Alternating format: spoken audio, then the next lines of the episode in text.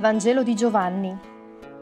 In quel tempo, quando la folla vide che Gesù non era più là e nemmeno i suoi discepoli, salì sulle barche e si diresse alla volta di Cafarnao alla ricerca di Gesù.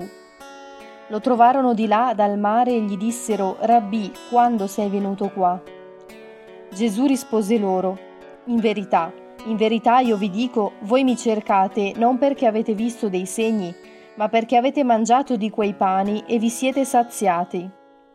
Datevi da fare non per il cibo che non dura, ma per il cibo che rimane per la vita eterna e che il Figlio dell'uomo vi darà. Perché su di lui il Padre, Dio, ha messo il suo sigillo. Gli dissero allora, che cosa dobbiamo compiere per fare le opere di Dio?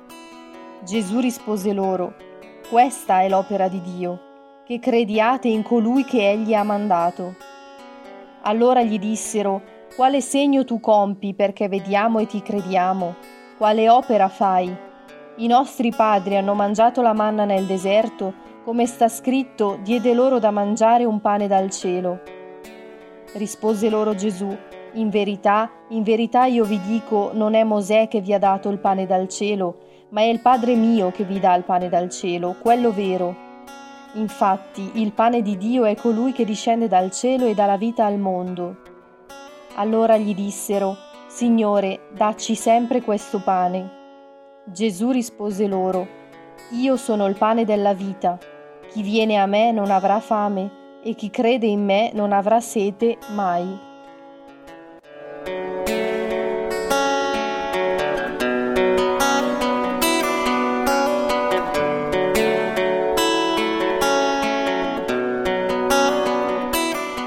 Questo Vangelo si apre con Gesù inseguito dalla folla, subito dopo la moltiplicazione miracolosa di pani e pesci.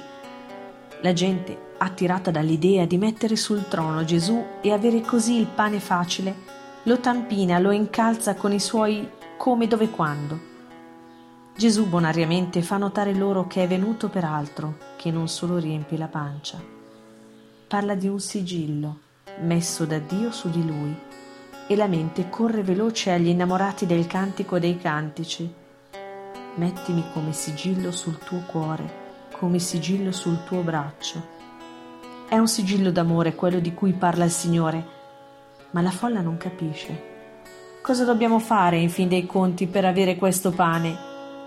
Me li immagino un po' seccati, come a dire dai, dov'è la fregatura? Gesù è liberante, spiazzante, a braccia aperte dovete solo credere in me. Credere. Ma quante accezioni ha il credere? È una parola così vaga? E invece no, il vocabolario è chiarissimo.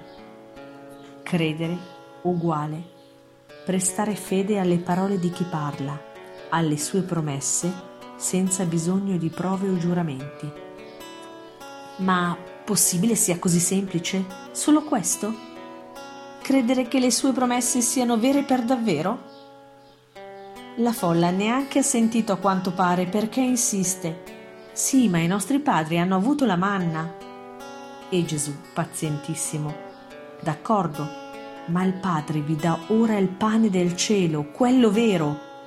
Io sono Gesù termina la sua risposta pronunciando e dichiarando il nome stesso di Dio. Io sono. Cos'altro serve? Gesù si è dichiarato e la sua è una dichiarazione d'amore totale. A noi accoglierla. Basta credere in Lui o tirarci indietro.